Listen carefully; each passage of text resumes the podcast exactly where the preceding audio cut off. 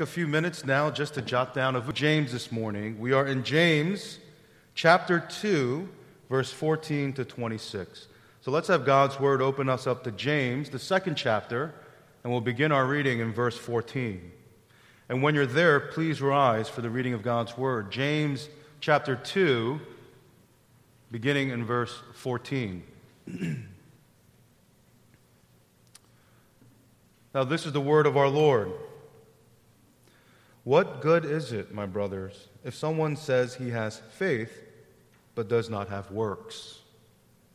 Can that faith save him? If a brother or sister is poorly clothed and lacking in daily food, and one of you says to them, Go in peace, be warmed and filled, without giving them the things needed for the body, what good is that? So also, faith by itself, if it does not have works, is dead. But someone will say, You have faith, and I have works. Show me your faith apart from your works, and I will show you my faith by my works. You believe that God is one. You do well. Even the demons believe and shudder. Do you want to be shown, you foolish person, that faith apart from work is useless? Was not Abraham our father justified by works when he offered up his son Isaac on the altar? You see that faith was active along with his works, and faith was completed by his works. And the scripture was fulfilled that says, Abraham believed God, and it was counted to him as righteousness, and he was called a friend of God. You see that a person is justified by works and not by faith alone. And in the same way, was not also Rahab, the prostitute, justified by works when she received the messengers and sent them out by another way? For as the body apart from the spirit is dead, so also faith apart from works is dead. This is the word of our Lord. Thanks be to God. Please take your seats and join us once more as we sing. God, would you speak? Um, God, would you speak? Would you be so faithful? Um, would you be as you have always been, uh, faithful in giving us your good word. We know that it depends not upon uh, the intellect of man or upon the will of man, but really upon your spirit who illuminates, who reveals, who helps us to understand. And so, Spirit of God, would you help us as we come to your scriptures to really understand? And not just understand, but have it be implanted deep within us so that we may live according to these words. We believe that they are life. We believe that they are truth. And we pray these things in Jesus' name. Amen. Uh, today's passage is calling us to consider the following question Can your faith save you? Can your faith save you? And the Bible makes it abundantly clear that whoever puts their faith in Jesus will be saved. As we know very well from John 3:16, probably the most well-known verse in the Bible, for God so loved the world that he gave his only son that whoever whoever believes in him shall not perish but have eternal life. The Bible makes this extremely clear. However, the Bible also makes clear that there is a difference between saving faith as we find in John 3:16 and non saving faith, or as James calls it, dead faith and useless faith. And so, for us, if we want to honestly answer the question this morning, can your faith save you? We have to first consider what is saving faith and what is dead and useless faith. These are the things I want to look at in today's passage. Look with me in verse 14. This is what James writes What good is it, my brothers, if someone says he has faith, but does not have works? Can that faith save him?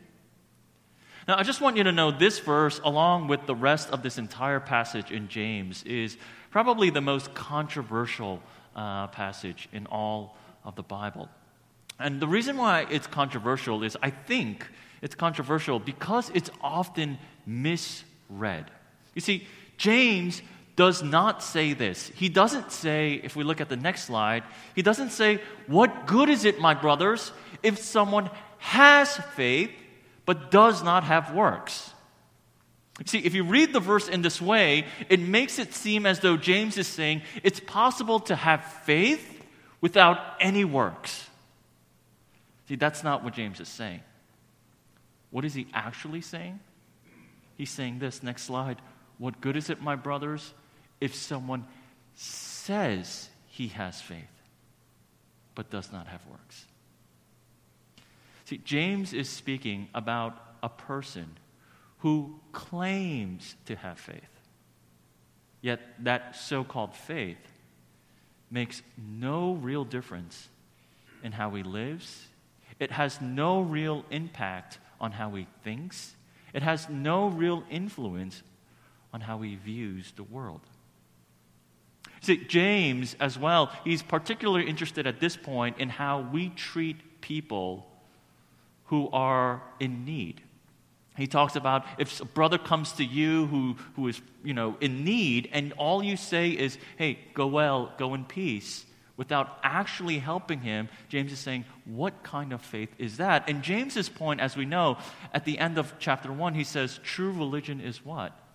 It's to look after widows and orphans. See, James's part, his interest here, as he's talking about faith, is how do we treat and view people who are in need? Or as Jesus refers to them, how do we treat the least of these in our society? And James is saying this if faith doesn't really make a difference in how you view people, in how you live, in how you speak, in how you pray, in how you view suffering, in how you view the blessings that you have, what kind of faith is that? if there is no spiritual impetus to follow after Jesus in discipleship, if there is no gospel urgency to share the good news, if there's a lack of moral consciousness to act according to that faith, what kind of faith is that? Is that actually faith? See, and the real scary part that what James is drawing out is this this person claims to have faith, he thinks he has faith. This person, as described by James, is a classic example of a person who is self deceived. Now, before I proceed on uh, you know, the, the next few points, I want to let the congregation know that uh, this, this section of James, I think, is crucial. It's crucial for our context. I know many of us here are very familiar with the tenets of Christianity. We're familiar with Christian culture, many of us have actually grew up in the church. And simply due to the fact that we live in the United States in the 21st century, we are not immune to cultural and nominal Christianity. It is a reality. Now, the point of this message, at least as James is telling us, the reason why James is writing this is not to strike fear into us. It's not to confuse us. It's not to give us doubt. But it's actually to exhort us and to give us warning. And that's, that's the point of the, this passage. I know the past few weeks, some people have come up to me and mentioned how they love James, how they love his style. You know, people say, I love James because he's such a straight shooter. He calls it just as, as it is. People say they love James because they think they're straight shooters too. But you know, the, there's a curious point that those who claim to speak matter of fact actually have difficulty receiving words that are matter of fact. See, what follows here in James 2 are matter of fact words. He's calling it as it is, he's speaking plainly. And my plea is that you'll listen with receptive hearts. Please do not think, you know what, this doesn't concern me, because that's exactly who James is writing to. So back to James. James is saying this Consider the person who says, I have faith, who claims to have faith, but no real action. Is that saving faith at all? And what James is describing, as we just outlined, is a man who is self deceived. See, self deception is a real common human phenomenon. We're all guilty of it from time to time. Sometimes we deceive ourselves because of hubris. Sometimes we deceive ourselves due to just delusion. We're delusional. Sometimes we have imperfect memory or selective memory and we deceive ourselves. Sometimes we have a spirit of avoidance. We just want to avoid something and so we constantly deceive ourselves. Sometimes we're in a, a state of hypocrisy. Sometimes we're in a state of self worship or just wrong belief. And what we do is we deceive ourselves. We are all guilty of self deception. You know, ben Franklin is known to have said that the person we lie to the most is ourselves. We deceive ourselves in small and big ways. Right? We say things like, I love going to the gym. Really? Because, you know, only 18% of Americans actually consistently go to the gym. Or we, love, we like saying, you know, we say things like, I love eating healthy. I love kale. You know, if your doctor tells you to eat it and you do it, I'm not sure if you really love it.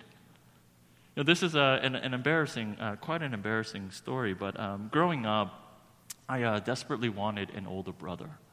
Uh, I think it's because, you know, growing up in Brooklyn, um, I wanted someone who would protect me, who would fight for me, and who would teach me cool life skills. And I wanted an older brother so much to the point that I started lying to my friends. I started saying, hey, I have an older brother. You know, and, and, and these guys are people who actually came over to my house, and they would ask, hey, where's your brother? And I'd say, he's not home. I wanted a brother so much that I even made up a name for him Harry. I thought it was such a strong name, Harry. I know it's the name of a razor company now, but I thought it was such a cool name. And in my own self constructed fantasy world, I was Harry's little brother. And if anyone picked on me, Harry was going to be there. You know, I kept telling myself this lie, and I kept telling others this lie to the point that I started to believe it. You know, one day I was writing in my journal, and it wasn't for anyone to read, it was for my eyes only. And when I started to talk about my family or write about my family in my own journal, I started to write about Harry subconsciously. Shakespeare's King Lear famously said, I'm a man more sinned against than sinning. Oh, how deceived was he. Or Willy Loman, the father in the play Death of a Salesman, who throughout the play constantly tells himself and his family that he loves them and he's doing everything for them, that everything that he's doing is actually for them, when in fact it was for himself. See, friends, we are people who are not only good at lying to ourselves, but we are so good at believing our own lies. And James is noting the fact that this phenomenon spills over into the realm of faith. Notice how often James talks about self deception. Just in, in the previous chapter alone, look with me in chapter 1, verses 16 to 17. He says this Do not be deceived, my beloved brothers. Don't be deceived. Every good and perfect gift is from above. What was going on during this time, people in the church, they were actually blaming God for their suffering. They were saying, Why is this going on in my life? They were blaming God, and anything good in their lives, they were crediting to themselves. And James is saying, Hey guys, don't be deceived.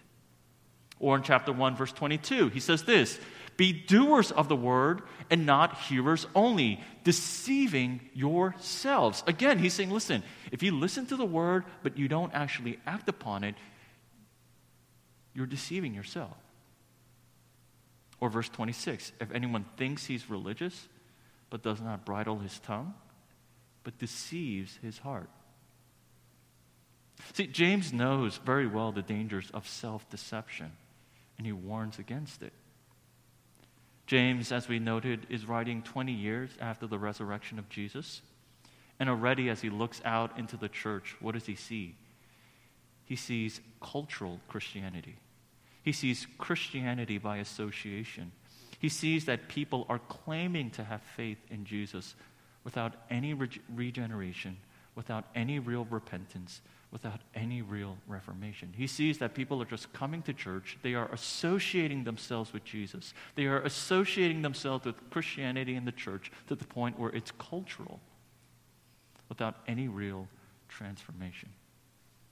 And James is saying, what kind of faith is that? You know, the Bible describes that when Jesus returns, when he comes back, there are going to be three general sentiments, three responses. The first, of course, is joy. those who have endured and persevered in the faith, those who have walked by faith, those who have trusted Christ, when they see Christ's return, they will rejoice because the Master whom they desired has finally arrived to take them home. The second response or the second sentiment we see is dread, fear. Those who knowingly and unknowingly turned away from the living God, those who rejected his way of salvation in Jesus, will be filled with fear when they see him. And you know what the third response is? The third response is surprise. Those who thought they had faith in Christ, those who claimed they had faith in Jesus, the self deceived, when they see Christ's return, they will be surprised because even in that moment, they will think that they will enter into bliss and eternal glory. But there, Jesus utters the words, I never knew you. See, when James speaks of this non saving faith, he first speaks of deceived faith. People who have deceived themselves into thinking, I have faith. Now, he doesn't stop there, but he goes on to mention another dimension and goes on to speak of another dimension of non saving faith. Look with me in verse 19 of chapter 2. He says this You believe that God is one you do well. Even the demons believe and shudder. In this verse, what is James describing? He's describing demonic faith. If the first dimension was deceived faith, the second is demonic faith. You know, contrary to popular thought, demons also have faith. They believe that God exists, they believe that God is unique. Demons are monotheists. They believe that God, He is not just, not only that He exists, but they believe that He is powerful. They believe that He is almighty. That's the reason why they are shuddering, they are in fear.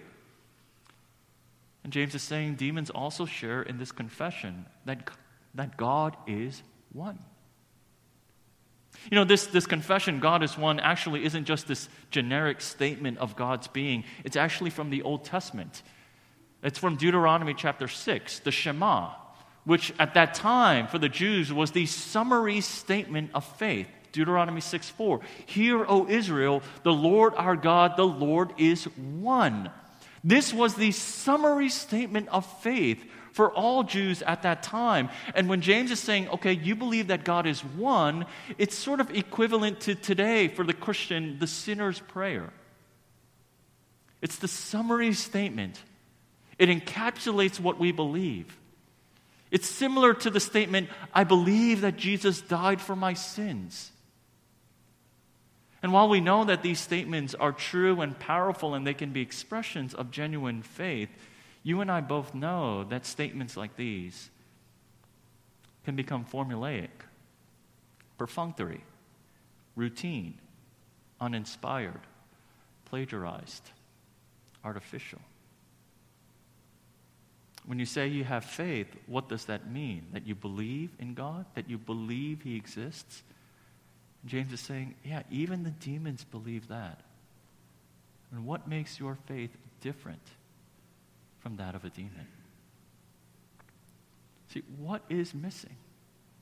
You see, for those of you who are well versed, or the Jews during that time, they know that the summary statement of their faith, that God is one, shouldn't just end there but it ought to continue into the next verse because Deuteronomy 6 5 says this God is one, therefore you shall love the Lord your God with all of your heart, with all of your soul, with all of your might. This was the summary statement.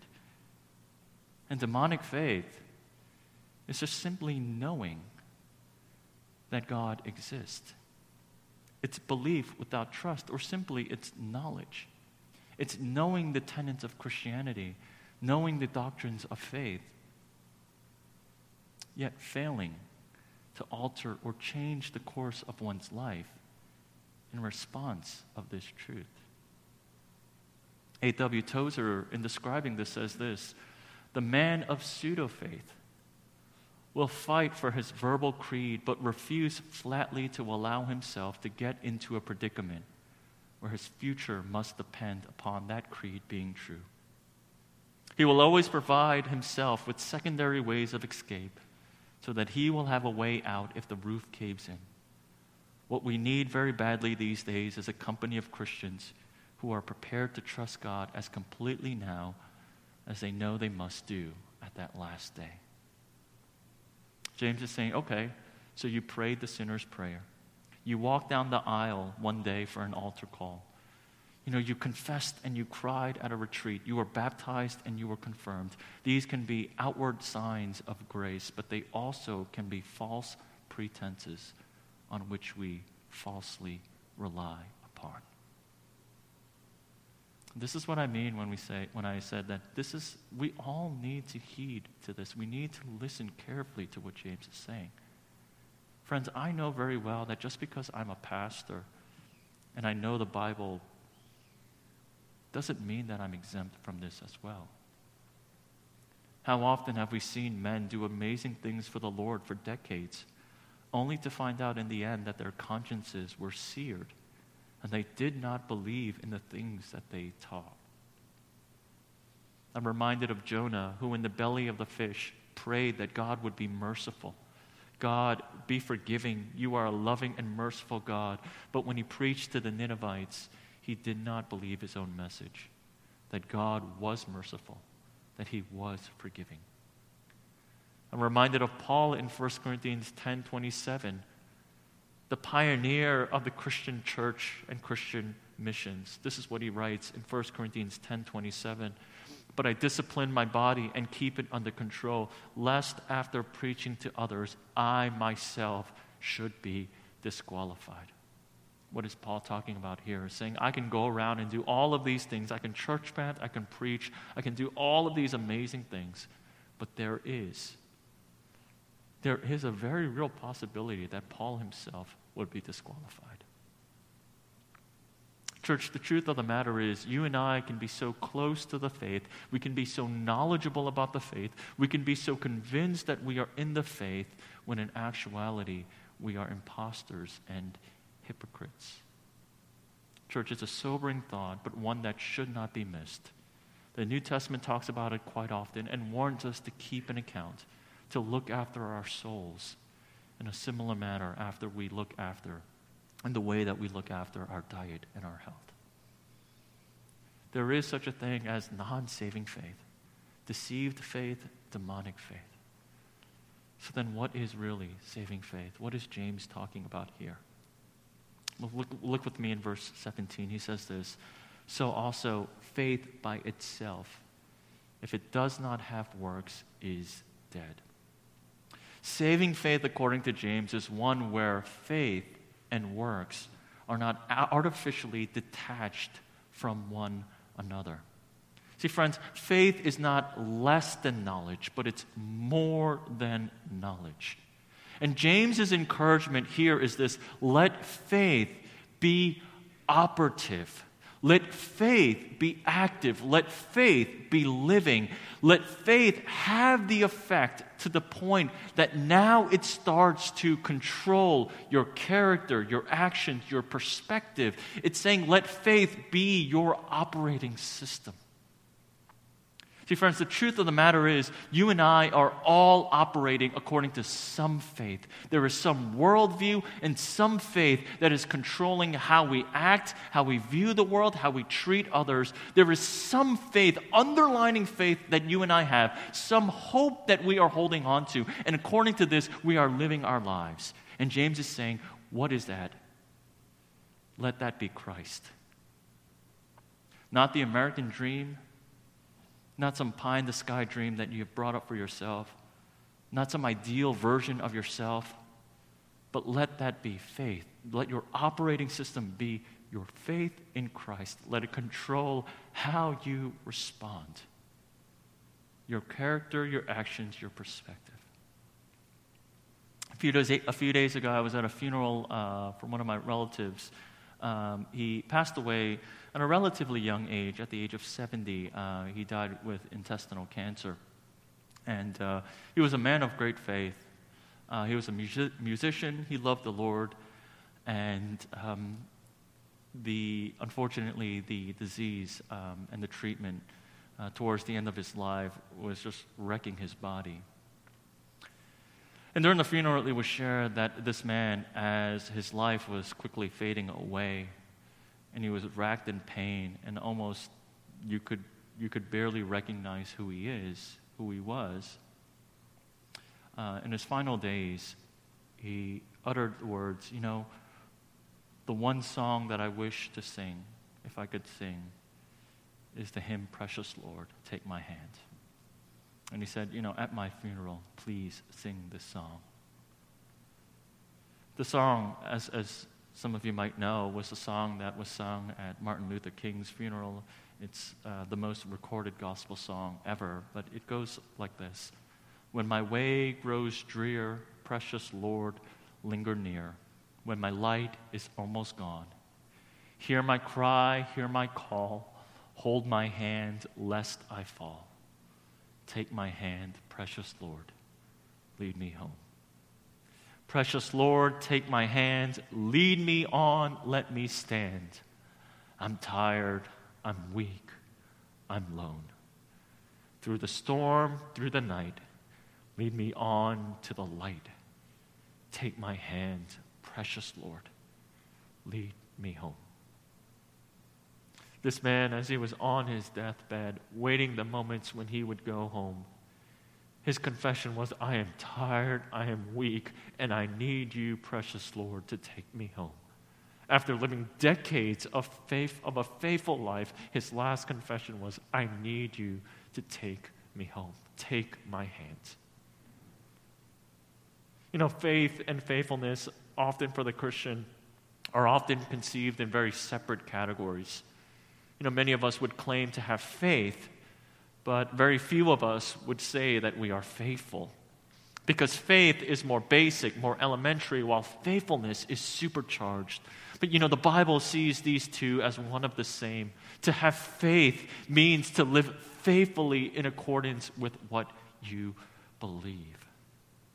That is faithfulness taking the things that you believe and letting it be operative, taking the faith that you have in Christ, the Lord of glory, and let it, letting it be operative in your life, letting it be active in your life, where it's altering, changing, transforming our day to day. Now, friends, here at this point, I have to tell you that we need to avoid a pitfall here. Some of you might be thinking, okay, so if this is what saving faith is, I need to start acting. I need to start working. I'm going to work, I'm going to work, I'm going to work, and I'm going to produce my faith. But that is not what James is saying. Please do not be uh, misunderstood. Please do not misunderstand me. Look what James says in verse 18. He says this, but someone will say, You have faith, and I have works. James, here, if you're following along, is doing something very interesting at this point. Remember, at first, the person that James was speaking of, at first, the person claimed to have faith but no works. James says that's not faith at all. But in this next statement, this next person that he's quoting is a person that says, What? You have faith, I have works. It's reversed. What is this second person doing? He's performing the duties of a Christian, but void of any faith. And James is saying this listen, however admirable this person's work might be, however great he's, whatever he's doing, James is also rejecting this position. You see, in the way that you can't have faith without works, you cannot have works without faith. James is saying, listen, it's impossible, as he writes in verse 18 Show me your faith apart from your works, and I will show you my faith by my works. See, the point for us this morning is not to leave these doors and say, you know what, I need to work, I need to work, I need to work. No, James is saying, where does it start from? It starts from faith. It begins with our faith in Jesus Christ. And what does that mean for our life? A good way to conceive this is, you know, there's, there's faith and there's works. And the bridge between faith and works is trust. Knowing what Christ has done for you and acting upon that, the bridge between these two things, uh, the bridge is trust. True faith, friends, entails trust. True faith entails trust. That means trusting in God. Trusting in Him and His Word, even when you can't understand everything He's saying. Trusting in His Word, even when you can't see anything, because that is what faith is, isn't it? Trusting in God even in moments of suffering and pain, trusting in God in moments of indifference, trusting in God in moments of sin, trusting that in Christ, God is your eternal Father and that He will never fail you, that He will never forsake you. Faith means trusting, trusting through obedience. It means trusting through moments of doubt. See, even after hearing James's message in chapter 2, some of us may be concerned, thinking, can I really have saving faith? Do I really have saving faith? But, friends, saving faith is trusting in Him. Trusting in Him that He will finish the work that He has started in you. Friends, I can't tell you how often I go back and forth between assurance and doubt. It's like a seesaw where you're just balancing, going back and forth, back and forth. I'm assured I doubt. I'm assured I doubt. And you're just going back and forth, back and forth. The Father loves me. Does He not love me? He forgives me. Am I really forgiven? And you go back and forth, back and forth. And you know what faith is? Faith is trusting that His promises are good and true, even in moments of weakness, even in moments of doubt even in moments of fear. Faith is knowing that you have come to the end of yourself and that you need Him every step of the way. Faith is trusting that His blood is stronger than your sins, that His pursuit is more persistent than your backsliding. Faith is trusting that sin and death has been defeated at the cross and in His resurrection, and that you and I are no longer slaves to those things. So, where do we begin? Where do we start? With faith. With faith in our glorious Lord Jesus Christ, as James says in chapter 2, verse 1. Faith, as we hold on to the faith that we have in Christ Jesus, let it be operative in you. Let it be active. Let it be living in you. Let your faith be the bedrock, the foundation upon which you live. Live not through some false hope that you have. It's not some idealized version of what you think life is or who you are, but live according to the faith that you have in Christ Jesus our Lord. Would you, church, this morning be encouraged that if there is any doubt in you, that His assurance is stronger than your doubt? If there's any lingering sin in you, would you trust that His forgiveness covers over all of your sin? And no matter how much backsliding your heart may feel, no matter how much wandering your heart may prone to do, that his persistent love and pursuit of you is so much stronger than anything you could do. That is faith. That is trust. Let us once again rely and trust upon that truth this morning. Would you join me in prayer at this time?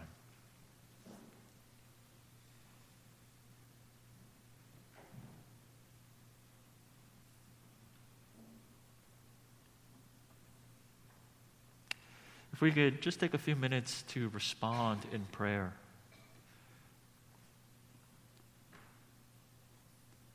The life of faith that James described is not a supercharged life that we normally conceive or we mistakenly think of. But a life of faith is one where the faith that we have in Jesus is operative. Where we take the truths of Christ, where we take the truths of the gospel and what he has done and who he says that we are and we live that out. We live that out. So this morning, wherever you may be, whether it's in a spirit of indifference, a spirit of hubris, a spirit of deception, whether it's a spirit of doubt, fear, wherever you may be, would you this morning place your faith not upon what you can muster up or what you can do, but would you place your faith in the work of Christ? Would you trust in that to liberate you, to free you? Precious Lord, take my hands, lead me on, let me stand. I'm tired, I'm weak, I'm alone. Through the storm, through the night, lead me on to the light. Precious Lord, take my precious Lord, take my hand and lead me home. Let this be your confession this morning. Let's pray.